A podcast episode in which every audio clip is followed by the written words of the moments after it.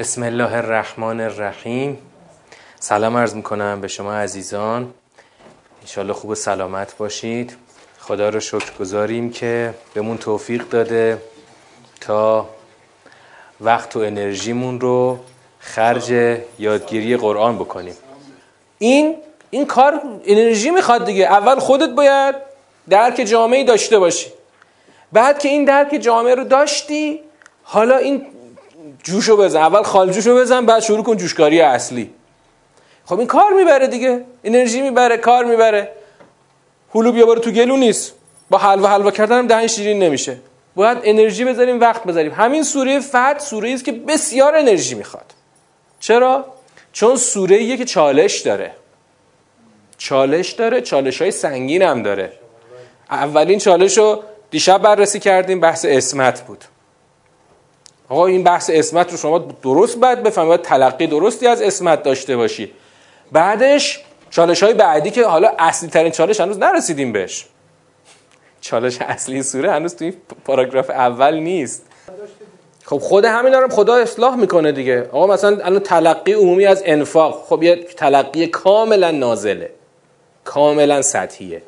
خب خود اینو خدا اینجا اصلاح می‌کنه. مثلا شما همون ما اونو وقتی اگه به طرفت بگی تازه طرف می‌فهمه آقا این انگار یه کفی رو خدا می‌خواد که این کف ما خیلی با این کف خواسته خدا فاصله داریم. آقا خدا می‌خواد حداقل بهرهمندی ها برای اقشار برای همه تأمین باشه.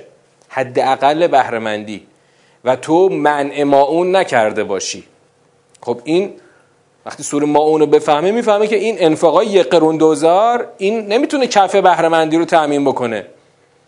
تا اینجا اومدم یه گریزی بزنم به قرارگاه نهزت تدبر.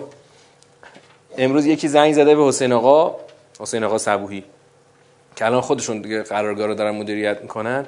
گفت حاج آقا من شنیدم شما مشکل دارین مثلا خلاصه کلاس ها زیاد شده و بودجه خیلی کم آوردین و اینا. من یه امتیاز وام دارم به کارتون میاد. آقا گفته خب آره خب به کارمون میاد. گفته اتفاقا سودم نداره. اگه خوبه که من این امتیاز وام وام به شما واگذار کنم. بعد حسین آقا پرسیدن که حالا چقدر هست؟ گفته 15 تومن. گفتم با این قرارگاه ما الان چند میلیارد حق و تدریس بده کار شده. در 15 تومن چیزی حل نمیشه. من اگه حسین آقا می‌گفت حتی اگه می‌گفت طرف گفته وام 100 تومنه هم بازم می‌گفت 100 تومن مثلا ما چیکارش کنیم 100 تومن مثلا ما الان توقع داریم کار تدبر با همین 10 تومن 5 تومن 50 تومن حل بشه و بره جلو. پنج روزی که زنگ زده به استاد به خود استاد زنگ زده. دیگه شما رو استاد همه دارن به خود استاد زنگ زده. گفته استاد من یه نظری داشتم. نظر کرده بودم 91 تومن واریز کنم. اشتباه 910 تومن واریز کردم بی زحمت اون بقیه‌اش بدید بیا بعد بعد استادم گفت به حسین آقا گفت که برگردونن براشون. ولی حالاش این مثلا با 50 تومن 100 تومن می‌خوایم مثلا یه حرکت کشوری را بندازیم. خب معلومه که با این یه قرون 2000 نمیشه. و مثلا ما موارد درشتمون هم خب زیاد نیست. حالا تو تهران یک حاجی بازاری که وضعشون خیلی خوب بود. که خونه وقف کردن که خدا خیلی عجیب بود و آخرش وقف شد دیگه. یعنی خیلی کش قوس زیاد داشت ولی آخرش وقف شد برای تدبر. خب یه خونه مثلا سه طبقه البته تو میدون مولویه خیلی بالا شهر نیست ولی خب بالاخره ارزشی داره دیگه. بالاخره تو تهران چند میلیاردی میارزه اون خونه. اینو وقف کردن. و چند مورد اندکی ما اینطوری داشتیم. ولی بقیهش دیگه همین 50 تومن 100 تومن 10 تومن اینا کار دین خدا اینطوری جلو نمیره. حالا اینو گفتم از اون جهت که ما بعد یه سری باورهایی رو اینطوری اصلاح کنیم که آقا یه هدفی رو خدا نشونه گذاری کرده. اون هدفی که نشونه گذاری کرده مثلا اینجا تو سوره فتح مثلا هدف چیه؟ هدف اینه که باید پاشیم بریم یک میدان سختی رو خدا در نظر گرفته بعدا خدا یه جوری مدیریتش می‌کنه. و پیروزمندانه باید بریم و برگردیم. آقا هدف اینه که راهبردش تو سوره قبلی ترسیم شد. اون وقت ما مثلا بگیم که آقا همین یه اردوی روز جمعه داریم می‌خوایم بریم دو ساعت اینجا ورزش کنیم. اینم یه هدفه اونم یه هدفه. شما برای اونم می‌تونی یه هدف دینی ترسیم بکنی. آقا پاشین اصلا بیایم بریم جمکران پیاده روی. اینو بگیم یه اردوی مذهبی مثلا. اینم یه هدفه ولی اون هدف با این مثلا اردو جمکران رفتن فتح قله های جهان حاصل نمیشه. اما نگاه ما تو مذهب الان همینطوری شده. حداقل. آقا همین خوبه دیگه. مگه بده؟ مگه اشکال داره؟ نه نه اشکال داره نه بده. اما یه حد اقلیه که حتی رزق روزانه شما رو تأمین نمی‌کنه. رزقی که از دین نیاز داری. رزق روزانه شما رو از دین تأمین نمی‌کنه. اون وقت خدا می‌خواد تو بری قله های جهان رو فتح کنی. اینجا داره تو سوره فتح داره این راهبردار رو الان برای شما ترسیم می‌کنه. برای همین میگم سوره فتح سنگینه. خدا می‌خواد همون که امام هم تو کلامش می‌گفت که روزی اسلام سنگرهای کلیدی جهان را فتح خواهد کرد. چه جوری؟ با ملتی که فقط به حد اقل از دین راضی شدن؟ اتفاقا نقطه جالبش همینه. شما هر چقدر دین رو از دورش قیچی کنی خب این از زیباییش کاسته میشه از اون آرمانگراییش کاسته میشه از اون رسانندگیش به نقطه هدف کاسته میشه. خود به خود اون دین دیگه پس زده میشه. میشه مسیحیت امروز. میشه مسیحیتی که خودش رو حبس کرد تو چهار دیواری واتیکان. و امروز کارش به جای رسید که رسما این پاپ فرانسیس پاپی که الان مثلا پاپشونه. این اومد اعلام کرد که آقا باید این همجنسگرایی رو هم کلیسا رسمیش کنه تمامش کنه بره. یعنی این شده ته دین. یعنی رسما دینی دیگه باقی نمیمونه. یک دین دنیایی فقط برای دلخوشی های معنوی ما. شما از دین وقتی که اون قله های دین رو ازش بگیری آقا دماوند به قله بودنش زیباه. شما اون قله دماوند مثلا ورداد پخش کن. اصلا زیبا نیست که. مثل مثل, مثل کوخزر میشه. چیزی مثلا چیکارش کنیم؟ میریم فتحش کنیم چیکارش کنیم؟ قله که قله باشه همه دوست دارم من فتحش کنن. شما قل... ف... اون قلهش رو حذف کن دیگه کسی انگیزه نداره بره فتحش بکنه. اسلام وقتی که اون قله هاشو حذف بکنی دیگه جذابیتاشو از دست میده. ببین یه مثال بزنم. تو همین چند سالی که داعش میدون داری می‌کرد شما فضای شیعگی خودمون رو یه لحظه بذار کنار. در دنیای اهل سنت چرا داعش جذاب شده بود؟ چرا؟ خیلی ها گفتن خیلی از این کسایی که نشستن تحلیل کردن که چرا داعش بعد مثلا جوان اروپایی زندگی پر از نعمت و رفاه رو ول کنی برید مثلا تو داعش تو خاک و خلا مثلا آدم بکشه؟ برای چی؟ داعش اومد چیکار کرد؟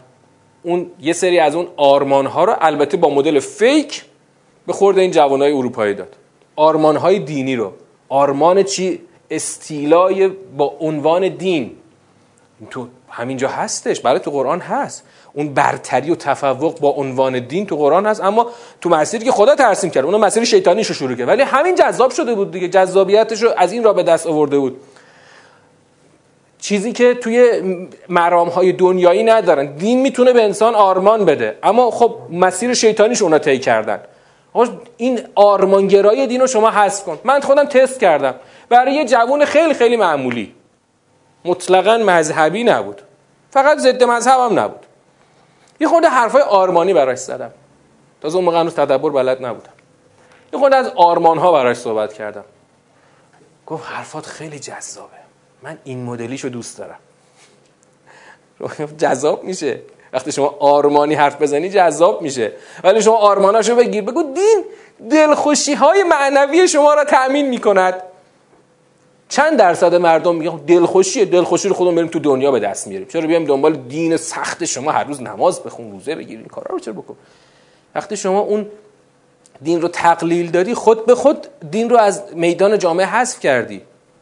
این خیلی نکته مهمیه. الان شما این قله های دین رو که تو این مثلا سوره فتح هستش این قله های دین رو ازش بگیر. جذابیتش از دست میده. دیگه دین پیرمردی میشه. مثلا یک سا خیلی می‌پرسن چرا مسجد ما جوونا نمیان مسجدا؟ چرا نمیان؟ چون که جذابیت نداره. جذابیتش چجوری درست کنیم؟ بعضی میگن خب کاری نداره ما بلدیم. اون میکروفون بده من. حالا اسمش حسینه ولی خب همون گوبس گوبس اینو مثلا تو تو بلنگو بگو. من رفتم یه هیئتی تو جمع کردن اینطوری بود فقط. یکی فقط گوبس گوبس می‌گفت اون یکی مثلا نه نه هشت رو می‌خوریم ما جذابیت درست می‌کنیم. بعد من یه یک ساعتی نشستم خوب گوش دادم. یک ساعت تا آخر مجلس من بودم. دیگه خانمم گفت باش تا مجلس تموم شه. ما هم گوش دادیم گوش دادیم گوش دادیم. واقعا من تو این یک ساعت هیچی به دردم دستم نیومد. هیچی. یعنی بگو یه حتی به اندازه یه پنج بیتی اینا یه شعر محتوادار نخوندن. وقتی شما محتوای دین رو ازش بگیری جذابیت رو بخوای با موسیقی جاز مثلا درست بکنی خب چی میشه؟ این از تو چی در می‌خوای مثلا جوان و جوانایی که غرق دنیا هستن اینطوری می‌خوای جذب کنی؟ وقتی میدان انفاق رو از رو قرآن تعریف نکنی میدان انفاق میشه فقط این که آقا 99 درصدش تبدیل به قضا میشه. خب؟ اون 99 درصد که تبدیل به قضا میشه قضایی هم نیست که شکم گشنه ها رو سیر کنه. غذایی که فقط میره تو فریزر انبار میشه چون معمولا بیکیفیت پخته میشه خیلیاش دور ریخته میشه شکم گشنه ها رو هم سیر نمی‌کنه. برای همین شکاف های جامعه رو کم نمی‌کنه. انفاقی که خدا می‌خواد باید شکاف ها رو کم کنه. این همه انفاق کردن برای غذا جا نداره که. اما به همین جماعت الان شما بگو. به همین جماعت بگو آقا مثلا یه میلیارد خرج شام محرمتون شده. این هیئت ها قشنگ میره روی این رقم های سنگین میره دیگه. الان فقط مایش حساب کنید 40 تومن مایشه آقا یه میلیارد نه 500 بده برای قرآن. اصلا حرفشو نزن. ما در سوره فتح شروع کردیم دیشب سوره رو. با چی شروع کردیم؟ با اینکه خداوند داره خبر میده از یک گشایش. سوال دیشب کی پرسید که چرا تو ترجمه این فتح شما گفتین آقای افتخاری؟ چرا تو ترجمه فتح نوشتین گشایش ننوشتین؟ من همین امشب سر نماز از استاد پرسیدم. گفتم خب چرا تو ترجمه فتح رو ترجمه نکردیم استاد گفت که برای اینکه فتح در فارسی هم همین استعمال رو داره. من با استاد اینجا مخالف بودم. بحث کردم با استاد. گفتم که نه فتح در فارسی معنای گشایش نداره. آره فتح یا پیروزی استاد گفت بعد فتح قله چی پس؟ فتح قله. استاد تعبیر فتح قله رو گفت به این مثلا با این به عنوان این شاهد که فتح می‌تونه در فارسی به معنای گشودن باشه. گشودن. حالا ولی من بازم تو این موضوع از نظر استاد قانع نشدم. من اگه می‌خواستم اینجا بنویسم مینوشتم گشایش. حالا مهم اینه که خدا داره خبر میده. به حال تاکید می‌کنیم که فتح یعنی گشودن. ببین فتح باب گشودن باب خب بله بله مغفرت هم همینطور خدا داره خبر میده از اینکه یک گشایشی رو خدا برای پیغمبر ایجاد کرده نه فتح یعنی گشودن فتح در عربی یعنی گشودن ما گشودیم برای تو گشایشی آشکار پیروزی میشه مستاق نه مفهوم. تاکید می‌کنیم. دیشب هم گفتیم که اصلا هر چقدر بخوایم بخوایم بحث بکنیم که این فتح کدوم فتح اشتباهه. چون فتح یک مفهوم است. مفهوم گشایش و گشودن. ما برای تو گشودیم. یک گشایشی آشکار. بله. بله بله. حالا ما دیشب اونجا وارد این بحث شدیم که خدا بلا فاصله داره میگه لیغفر لک الله ما تقدم من ذنبک و ما تأخر. اولش لام غایت آورده خدا. لام غایت. لیغفر لک. ما گشودیم تا تا چی شود؟ تا این هدف حاصل شود. تا هدف غفران حاصل شود. پس گشودنی که خدا داره خبرش رو میده یک قایتی داره که این قایت الان به چهار تا تعمیم داده میشه. به چهار قایت این تعمیم داده میشه. خدا و ما از این می‌خوایم بفهمیم که اصلا این فتح محتواش چیه؟ مفهومش گشودنه. محتواش چیه؟ محتواش اولینش غفرانه. غفران گناه. غفرانی از گناهان گذشته و آینده که از توش چی رو در استخراج کردیم؟ اسمت رو.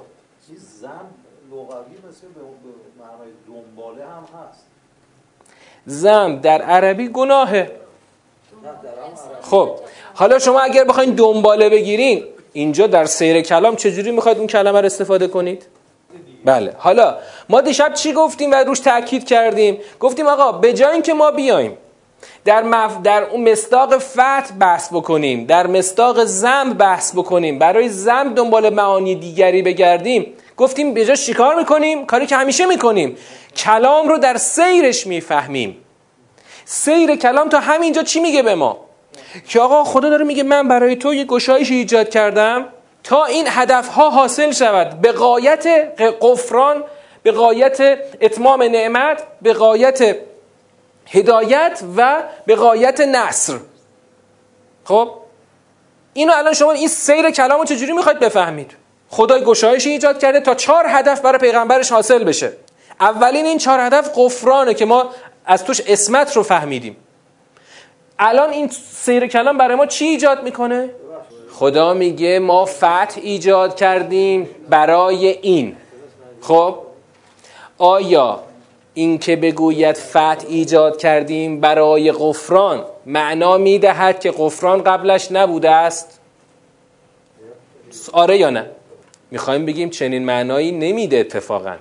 ما برای تو گشودیم تا قفران نسبت به متقدم متأخر و اتمام نعمت و هدایت و نصر برای تو حاصل بشه. خب؟ که بعدم انگیزه که اون در واقع نتیجه که بخواد به بار بیاد تو آیه بعدی می‌خواد بیاد تو آیه 4 آیا این به این معناست که قبل از اینکه خدا این فتح رو انجام بده قفران و نصر و هدایت و اتمام نعمت نبوده. خب آیا این پیامد حتما الان باید بعد از فتح ایجاد بشه؟ نه نمیگه اینو. نمیگه. آقا خدا یه بسته ای رو برای پیغمبرش باز کرده. یه چیزی رو گشوده. از این گشایش این اهداف حاصل شده که اون نتیجه که می‌خواد از این سوره خدا می‌خواد بگیره بنده به این فتحه. خب؟ همون که مؤمنان بتونن اطمینان کنن مؤمنان بتونن اعتماد کنن. خب؟ این به این معنا نیست که پیغمبر قبلش قبلش فاقد این موارد بوده. یعنی از الان که ایش واجد فتح شده واجد این نعمت ها شده. قبلش فاقد بوده. اولا این سوره ببین این سوره مال کیه؟ اول رسالت نیست که؟ تقریبا فتح مکه. یک دو سال قبل فتح مکه است. خب؟ بعد این سوره مال اواسط دوره بالاخره دوره حکومته. پیغمبر تا اینجا کلی رسالتش رو پیش آورده. این رسالت هم با چی پیش آورده؟ با اسمت پیش آورده دیگه. از روز اول که مبعوث شده به رسالت این اسمت رو باید واجد می بوده پس اگه الان داره این فتح رو خدا میگه به این معنا نیست که قبلش مثلا اسمت رو نداشته. اسمت رو داشته حتما. شخصی مال خود الان به اون می‌رسیم اتفاقا.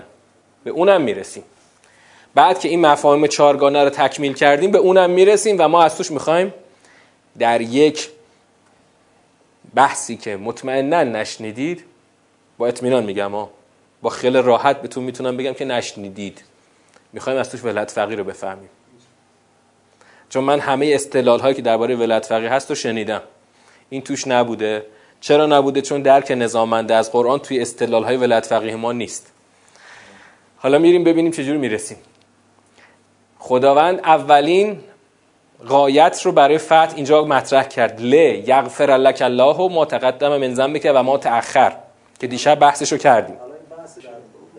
دیشب ما گفتیم که باید اونجا اکتسابی باشه. آیه چی میگه اتفاقا؟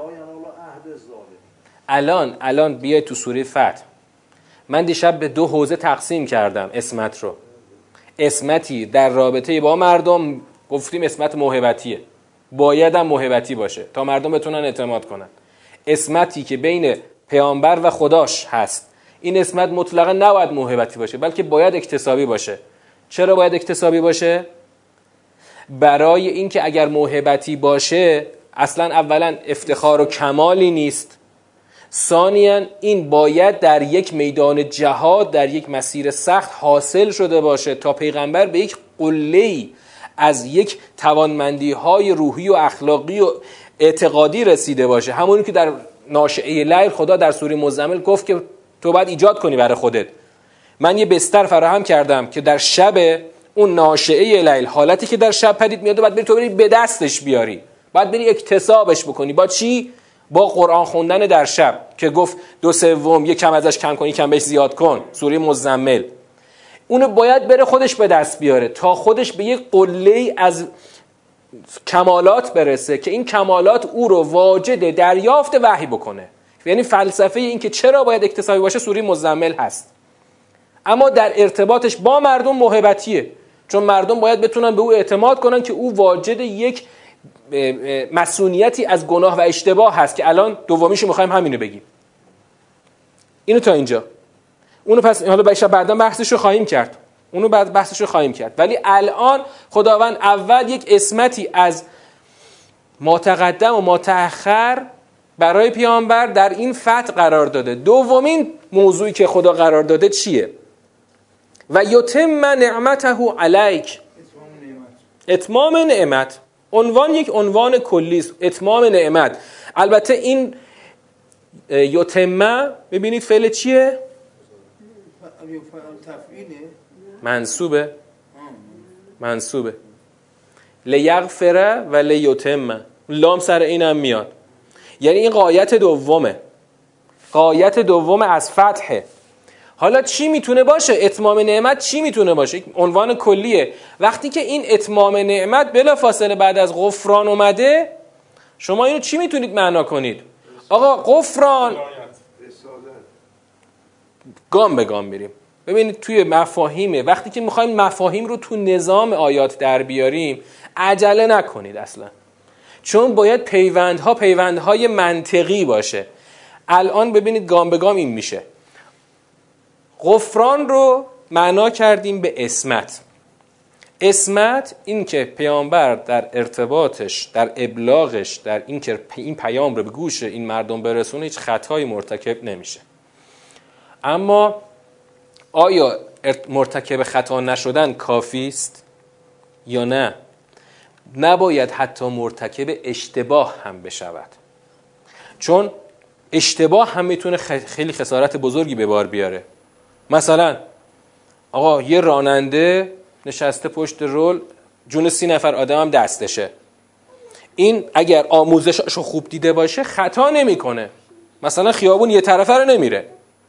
اما آیا کسی قول می‌تونه بده که راننده که حتی خیلی هم ماهر هست اشتباه نکنه؟ ممکنه اشتباه بکنه. مثلا بارها پیش اومده. بارها پیش اومده. توی دنیا خیلی پیش اومده. من مستنداش چون خیلی علاقه دارم می‌بینم میگم طرف مثلا یه خلبان ماهر با مثلا 20 سال سابقه پرواز نشسته پشت هواپیما یه یک اشتباه انجام داده اشتباهی که از هر انسانی سر می‌زنه. هواپیما با همه مسافراش سقوط کرده همه جونشون از بین رفته. آره یه اشتباه خیلی کوچیک. خیلی کوچیک. چون اونجا دیگه رو آسمون چیزی نگهدارنده نیست که می‌خوره تموم میشه. این اشتباه از هر انسانی ممکنه سر بزنه. حتی انسان هایی که دو کار خودشون بسیار خبره باشن و ماهر باشن. شما بعد پیش نمیده زیر پاد یه دفعه به جای گاز ترمز بگیری یا برعکس؟ با اینکه گاز ترمز که نباید اشتباه کنی که. من برام پیش اومده آقا خب با اینکه مثلا یه میلیون کیلومتر پشت فرمون نشستی رانندگی کردی یه دفعه گاز ترمز رو اشتباه می‌گیری. این اتفاقات برای هر انسانی ممکنه پیش بیاد وقتی خدا بخواد اسمت رو کامل بکنه باید به او چی بده؟ به او مسئولیت از اشتباه هم باید بده که هیچ هیچ خطری هیچ ابهامی و تردیدی در حوزه ارتباط پیامبر با خلق خدا پیش نیاد و خدا این رو خودش تضمین کرده نمونهش کجا بود؟ تو کدوم سوره بود؟ تو کدوم سوره بود؟ کدوم سوره بود؟ سوره عبس عبس یادتون نیست؟ ها؟ کجاش؟ کجای سوره عبس؟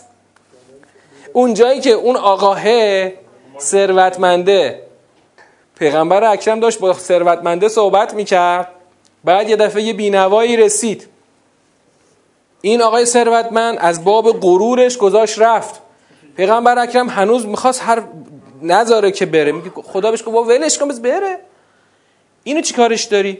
تو اینو دریاب فعلا. این که الان دوباره اومده اینو دریاب. اون اونجا دقیقا اون اشتباهه که اونجا باز خدا از فتح خودش جلوشو گرفته. از اون گشایش خودش جلو اینم گرفته که در حوزه ارتباط با خلق خدا هیچ نه خطا و نه حتی اشتباهی نباید داشته باشه. پس این اتمام نعمت وقتی بعد از غفران قرار می‌گیره میشه مسئولیت از اشتباه. که بعد از اسمت قرار می‌گیره. خدا به تو اسمت داده مسئولیت از اشتباه هم داده. ولی یتم نعمته علیک. لام خودمون اضافه کردیم. و یتم نعمته علیک. و تا نعمتش را بر تو تمام کند. این دومین مورد. و سومین مورد و یهدیک صراطا مستقیما. یه چیز دیگه هم می‌خواد خدا با فتح خودش برای پیامبرش ایجاد بکنه. اون هدایت به سرات مستقیم. خب سرات مستقیم چی هست؟ سرات مستقیم اول از تعریف ریاضی شروع کنم. میگن کوتاهترین خطی که می‌تونه دو نقطه رو به هم وصل بکنه خط مستقیم که بین اون دو نقطه شما به صورت مستقیم بکشی بدون اینکه انحنابش بدی. این تعریف ریاضیشه. واقعا در فضای زندگی عرفی تو جامعه خط مستقیم چی میشه؟ همین میشه. کوتاهترین راه رسیدن از نقطه مبدع تا نقطه مقصد. ممکنه این کوتاهترین راه کوتاهترین فیزیکی نباشه. آقا الان کوتاهترین راه رسیدن اینجا تا پردیسان من دیگه هر شب از پردیسان میام و میرم. از قدیر میام از مرجعیت میرم. کوتاهترین راه کدومه؟ کوتاهترین راه اونه که شما رو در کمترین زمان و با ایمنی کامل شما رو برسونه. ممکنه این یکی راه یه موقع ترافیکه. اون یکی راه دو کیلومتر بیشتره. گوگل میگه از اون یکی راه بیا. یا نشان هر کدوم.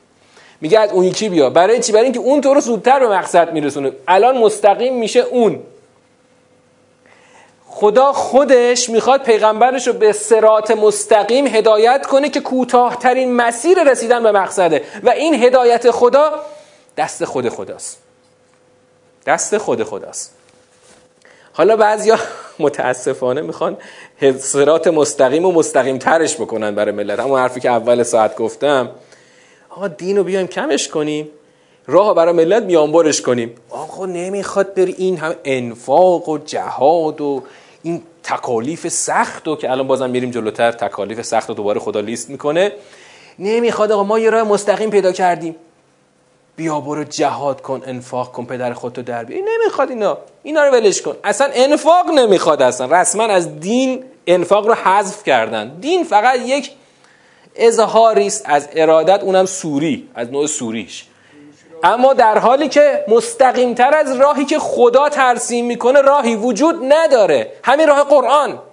مستقیمتر از قرآن وجود نداره. هر کس بخواد اینو کوتاهترش بکنه دیگه دیگه از خود دین قیچی کرده.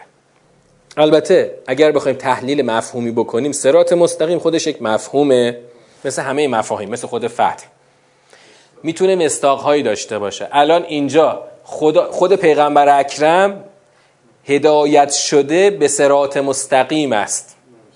بنابراین اگر کسی بخواهد به سرات مستقیم برسد یعنی با سرات مستقیم را طی کند باید بیاد توی مسیر پیغمبر اکرم حرکت کنه که الان جلوتر خدا می‌خواد این رو. پس سرات مستقیم همین که خدا تو قرآن گفته پیغمبرش رو جلودار و رهبر این مسیر قرار داده تو باید پشت سرش حرکت کنی. از این کوتاهتر راهی برای رسیدن به مقصد درست که الان در آیه بعد خواهد آمد وجود ندارد. هر کی فکر بکنه که کوتاهتر از این میشه به بهشت رسید مطلقا در اشتباهه. یهدی که صراطا مستقیما و چهارمین مورد و ینصرک الله نصرا عزیزا. و تو را یاری کند یاری نفوذ ناپذیر عزیز یعنی نفوذ ناپذیر یاری نفوذ, نفوذ ناپذیر چه شکلیه؟ نصر عزیز چه شکلیه که خدا قول داده برای پیغمبرش نصر عزیز رو انجام بده؟ نصر غیر عزیز هم مگه داریم؟ نصر غیر عزیز میشه چی؟ تحلیل مفهومی می‌خواد. تحلیل مفهومی. نصر یعنی یاری. یاری خدا. یه طرفش خداست یه طرفش کیه؟ منم. می‌خوام یاری رو دریافت کنم. آقا من باید ظرفیت دریافت در یاری خدا رو داشته باشم یا نباید داشته باشم؟ باید داشته باشم. آیا ممکنه که من به یه دلیلی نتونم کل یاری خدا رو دریافت بکنم؟ آره ممکنه. شما اگر مثلا یه جای کارت بلنگه یه جای کارت دچار خلالی باشی ضعفی باشی اصلا نتونی نصر خدا رو دریافت کنی. مثلا مثال می‌زنم. آقا قبل از پیروزی انقلاب اسلامی خدا ملت ایران رو چجوری می‌خواست یاری بکنه؟ وقتی یک تاغوتی بر سرش حکومت می‌کرد که نمی‌تونست خدا یاریشو بفرسته. یعنی شما ظرفیت دریافت یاری نداری. شما تاغوت رو کنار گذاشتی تازه ظرفیت دریافت یاری پیدا کردی. مثلا ما تو دفاع مقدس یاری خدا رو دریافت می‌کردیم. این میشه نصر عزیز که نفوذ ناپذیره یعنی یه نصر کامل. بستگی به من داره. من باید نفوذ ناپذیر باشم. خلالی در کارم نباشه تا بتونم نصر خدا رو دریافت کنم. خدا به پیغمبرش داره. میگه من تو را یاری کامل و نفوذ ناپذیر برات فرستادم. یعنی پیغمبرش الان واجد یاری شده ولی به خاطر ظرفیتی که ایجاد کرده می‌تونه یاری خدا رو بدون اینکه هیچ نفوذ پذیری داشته باشه دریافت بکنه. پس این میشه یک نصر عزیز. ببین کلمات وقتی میره توی معنای اصلی خودش معنا میشه همه چیز رو اولا خیلی واضح میشه. ثانیا معانی در جای خودش میشینه. لازم نیست با چسب و سیریش ما یه معنایی رو از خارج بیاریم به اینجا مثلا بچسبونیم. دور یاری نصر عزیز من برات مهیا کردم. تا اینجا خداوند فتح رو به چهار قایت تشریح کرد. این چهار قایت دیشب هم پرسیدیم برای چی باید خدا پیغمبرش رو مفتخر کنه به این چهار قایت میایم آیه بعد. هو الذی انزل السکینه فی قلوب المؤمنین لیزدادوا ایمانا مع ایمانهم ولله جنود السماوات والارض و کان الله علیما حکیما. این ینصرک الله نصرا عزیزا من اینو تو پرانتز بگم. اینجا بحثی داره که گفتم ما می‌خوایم برسیم به ولایت فقیه. اینو طلبتون ما تو جلسات بعدی بهش می‌پردازیم. الان امشب می‌خوام این آیه رو بگم تا به یه جایی برسیم. او کسی است که آرامش را در قلبهای مؤمنان نازل کرد. همون خدایی که پیغمبرش رو به فتح مبین واجد کرد و مفتخر کرد الان می‌خواد چیکار بکنه؟ همون خدا می‌خواد آرامش را در دلهای مؤمنان نازل کنه. او کسی است که آرامش را در قلبهای مؤمنان نازل کرد. برای چی؟ لیزدادو ایمانا مع ایمانهم. آرامش رو نازل کرد برای اینکه ایمانی زیاد کنند همراه ایمانشان. این حتی همینجا داشته باش. الان باید دنبال چی بگردی؟ یک ارتباط معنایی. چون داریم منسجم معنا می‌کنیم. تا اینجا فهمیدیم که پیغمبر فتح مبین رو داره که چهار نتیجه رو براش حاصل کرده. برای مؤمنان چی؟ مؤمنان در واقع اصلا اول اینو بپرسیم. خدا برای چی به پیغمبر رو واجد این فتح مبین بکنه؟ دیشب گفتیم اجمالا برای اینکه مؤمنان بتونن چیکار بکنن با آرامش و اطمینان پشت پیغمبر را بیفتن برای رسیدن به اون هدف بزرگ. نه نه. هدف بزرگ فتح مبین نیست. اون هدف بزرگ همون پیروزی مطلق بر جبهه کفره. در ادامه هم الان باش موضوع سوره درگیر می‌کنه ما رو. اما الان چی لازمه؟ آرامش لازمه. آرامش همون چیزی که لازمه برای اینکه تو بتونی پشت یه پیغمبری با اطمینان حرکت کنی و با خیال راحت همه چیز رو به او واگذار کنی. همون چیزی که تو هر لشکری لازمه ها. تو هر لشکری. آقا یه نیرو چجوری به فرمانده اطمینان کنه؟ وقتی می‌تونه اطمینان کنه که مطمئن باشه فرمانده مثلا فنون نظامی رو بلده قبل از اینکه دستور حمله رو صادر بکنه قوای خودی و قوای دشمن رو بررسی کرده همه بررسی ها رو انجام داده. مثلا تو جبهه واحد اطلاعات عملیات ماها قبل از عملیات می‌رفتن کار شناسایی انجام میدن که وقتی می‌خوان برن شب حمله می‌خوان عملیات کنن بدونن که اون طرف قرار با چی مواجه بشن. این اطمینان چجوری حاصل می‌شد؟ مثلا در فضای انسانی وقتی حاصل میشه که شما همه وظایف و کارهایی که باید قبل از شروع حرکت انجام می‌دادی انجام داده باشی. الان چجوری خدا مؤمنین چجوری به پیغمبرشون اطمینان کنن؟ پیغمبری که تازه یک حرفای خیلی سختی داره می‌زنه که تو سوره قبل دیدیم. آ پاشید بریم می‌خوایم در یک نبرد سراسری و نبرد نهایی با این کفار بجنگیم. من چجوری اطمینان کنم را بیفتم؟ همونجا چرا خیلی اطمینان نکن تو سوره پیامبر؟ چرا اطمینان نکردن؟ چرا حاضر نشدن را بیفتن؟ برای اینکه اینا مرض داشتن در قلبهاشون دچار دنیا گرایی شده بودن و نمی‌تونستن اعتماد کنن. اما اون بخشی که به خدا مربوطه خدا پیغمبرش الان واجد کرده. تا مؤمنین بتونن با آرامش پشت پیغمبر حرکت کنن. انزل السکینه فی قلوب المؤمنین. خدا خودش هم این آرامش رو در دلهای مؤمنان نازل کرد. لیزدادو ایمان مع ایمانهم. خدا این آرامش رو چجوری نازل کرد؟ سوال الان اینطوری میشه. چجوری خدا این آرامش رو در دل مؤمنان نازل کرد؟ با همین فتح مبینی که به پیغمبرش داد که چهار تا نتیجه داشت. این چهار تا نتیجه رو همیشه مرور می‌کنیم. تا آخر سوره خیلی باش کار داریم. معصومیت مسونیت از معصومیت از گناه مسونیت از اشتباه مهدویت هدایت به سرات مستقیم و منصوریت یاری یک یاری نفوذ ناپذیر چهار تا نتیجه رو برای پیغمبر خدا آورد. حالا با این چهار تا نتیجه آرامش رو در دلهای مؤمنان نازل کرد که مؤمنان ایمانی بر ایمانشون بیافزایند. ولله جنود السماوات والارض و کان الله علیما حکیما. و جنود آسمان ها و زمین همه مال خداست. اینو برای چی اینجا خدا میگه؟ آقا من به تو خواستم از تو خواستم که باشی تو لشکر خدا ثبت نام کنی دیگه. ثبت نام کنی در پای رکاب پیغمبر حرکت کنی. جنود آسمان ها و زمین همه مال خداست.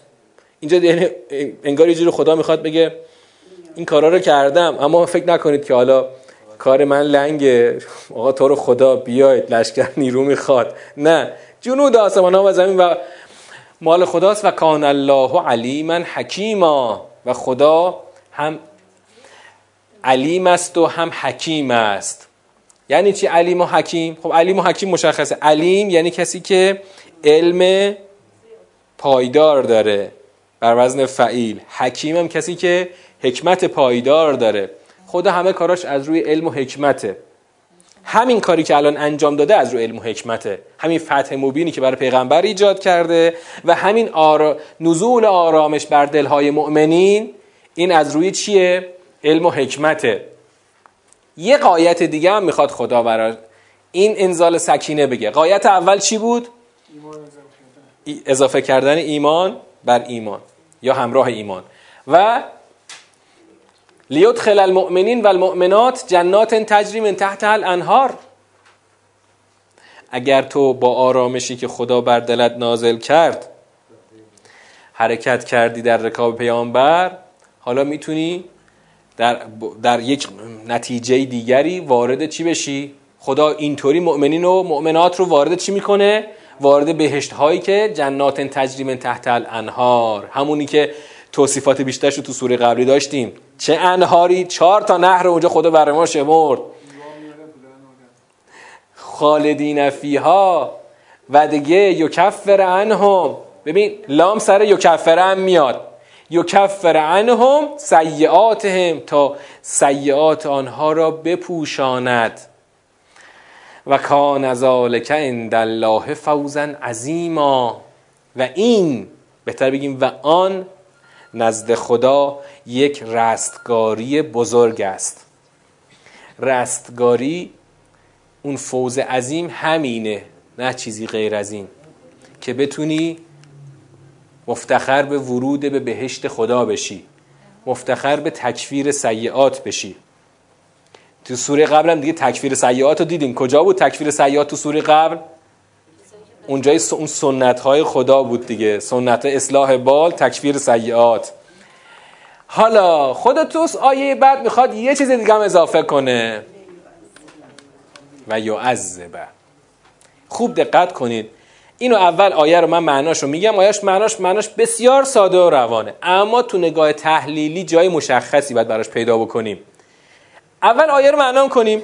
و یعذب المنافقین و المنافقات و المشرکین و المشرکات از زانین بالله زن السوء. خود و, و تا یعنی وقتی یو یعذبه میاد باز فعل منصوبه. یعنی اون لام انگار سر اینم میاد. و تا عذاب کند. دقت کنید این شد قایت چندم؟ قایت سوم. و تا عذاب کند منافقین و منافقات. مشرکین و مشرکات. بعدا با اینا کار داریم ما. منافقین و منافقات یعنی کیا؟ مشرکین و مشرکات. کیا؟ از زانین بالله زن السوء. همان کسانی که به خدا زن سوء دارن. گمان بد دارن به خدا. گمان بد دارن به خدا. معنا خیلی روشنه ها. اما گمان بد به خدا توی سر یعنی چی؟ گمان بد یعنی چی الان؟ بله. اینا نتونستن. اطمینان کنن. پای رکا پیغمبر. خودشون رو حرکت بدن علیهم دائرت و سو اونا چون دوچار زن سوء شدن خدا هم خودش دایره سو رو بر اونها سوار کرده دایره در زبان عربی دائره یعنی چی؟ اسم چیه؟ دائره اسم چیه؟ اسم اسم فاعله یعنی چی؟ یعنی گردنده چرخنده دائره یعنی گردنده یا چرخنده دایره اون گردنده سوء رو بر سرشون خدا گردونده. یعنی شما دوچار زن سوء شدین ولی خدا هم دوتا روش می‌ذاره یک چرخنده سوء رو رو سر شما چیکار می‌کنه؟ میگردونه. و غضب الله علیهم و لعنهم و اعد لهم جهنم و ساعت مسیرا. خیلی پرحجم و قلیز خدا با اینا برخورد کرده. خیلی غلیزه ها ببین جرم زن به خدا زن بد به خدا. نتیجه دایره سوء رو خدا بر سرشون چرخونده. غضب خودش رو بر اونها مستولی کرده لعنتشون کرده. تازه جهنم رو براشون مهیا کرده و چه بد؟ بازگشتگاهی است. و ساعت مسیرا و چه بد؟ بازگشتگاهی اون جهنمی که خدا با این قلزت و شدت برای این کسانی که به خدا زن سوء دارن مهیا کرده. الان با این حساب زن سوء خیلی چیز بزرگی شد. یه کلمه زن سو گمان بد. ما فکر کنیم مثلا گمان بد الان یه کلمه رو خارج از سیاق بگیری مثلا رزیلی اخلاقی فوقش. اما اینجا زن سو یه عنوان برای کار خیلی بزرگ. این کار بزرگ همون نداشتن اطمینان به رسول خدا و عدم همراهی رسول خداست. برای اینکه خود تو بتونی اطمینان کنی و با آرامش پشت پیغمبرش راه بیفتی خدا وظیفه خودش انجام داد. با فتح مبینی که چهار نتیجه برای پیغمبرش داشته خدا تکمیل کرده. اما تو این ور خط باید بتونی پاشی با این آرامشی که خدا ایجاد کرده یعنی با اون اسمتی که خدا اسمتی که کاملش کرده با همه جنبه هاش پاشی را بیفتی چرا باز هنوز زن سوء داری که؟ نه. حالا این زن سوء رو بعدا در ادامه سوره خواهیم من الان تو پرانتز بگم. زن سوءشون کجا خودشون نشون داد؟ الان هنوز خدا وارد اصل بخش میدانی مسئله هنوز نشده. اون تو سیاق بعدی شروع میشه. نه این هنوز سیاق یکی هنوز نه هنوز سیاق یک بله. من الان حالا اینو باید تو دور سیاق بندی بگیم ولی هنوز تو سیاق یکی. خلاصش این بود که اینا گفتن اینا می‌خوان پاشن برن مثلا به خیال خودشون مکه رو فتح کنن. نرید با ایناها. میرید همتون لط و پار میشید و شکست می‌خورید دست از پا دراستر برمیگردید. نرید. بله این منافقین گفتن. نرفتن. منتظر بودن پیغمبر اکرم هر لحظه مثلا با یه لشکر شکست خورده و هزیمت شده مثلا از مکه برگردن. خب رفتن و البته رفتن اینکه چه شد در ادامه خواهد آمد. ولی اینا اول تکلیفشون باید معلوم بشه. حالا اینکه پیغمبر رفت و نتیجه چی شد بماند اینا باید تکلیفشون معلوم بشه. اینا به خاطر این زن سوء مورد شدیدترین غضب خدا قرار گرفتن. این تعابیری که اینجا اومده تقریبا نسبت به تعابیری که درباره جهنم و ایناست خیلی پرحجم و خیلی غلیظه. انگار انگار خدا مثلا اینجا دیگه مثلا با این بیان انسانی ما انگار خدا خیلی اینجا عصبانی بوده همه چیون اظهارشون کرده. غضب لعنت مهیا کردن جهنم چه بد جایگاه چه بد بازگشتگاه. دایره سو هم که خودمون رو سرشون چرخوندیم. پس معلوم میشه. ببین تا همینجا. هنوز که ما در ادامه هنوز نرفتیم ببینیم قضیه چه ولی تا همینجا یه چیزی رو باید بر خودمون معلوم کرده باشیم. که اون این که مسئله اصلا ساده کوچک و سرسری نیست. مسئله بسیار بزرگ و سرنوشت سازه فقط یک گمان صرف نیست یک تصور ذهنی صرف نیست یک عمل بزرگ یه عده رو به جنات تجریم تحت الانهار رسونده و یه عده رو به قعر جهنم با لعنت و غضب خدا رسونده. حالا چون وقت گذشت ما اینو انشالله فردا شب تشریح خواهیم کرد که مسئله چیست. و السلام علیکم و رحمت الله و برکاته.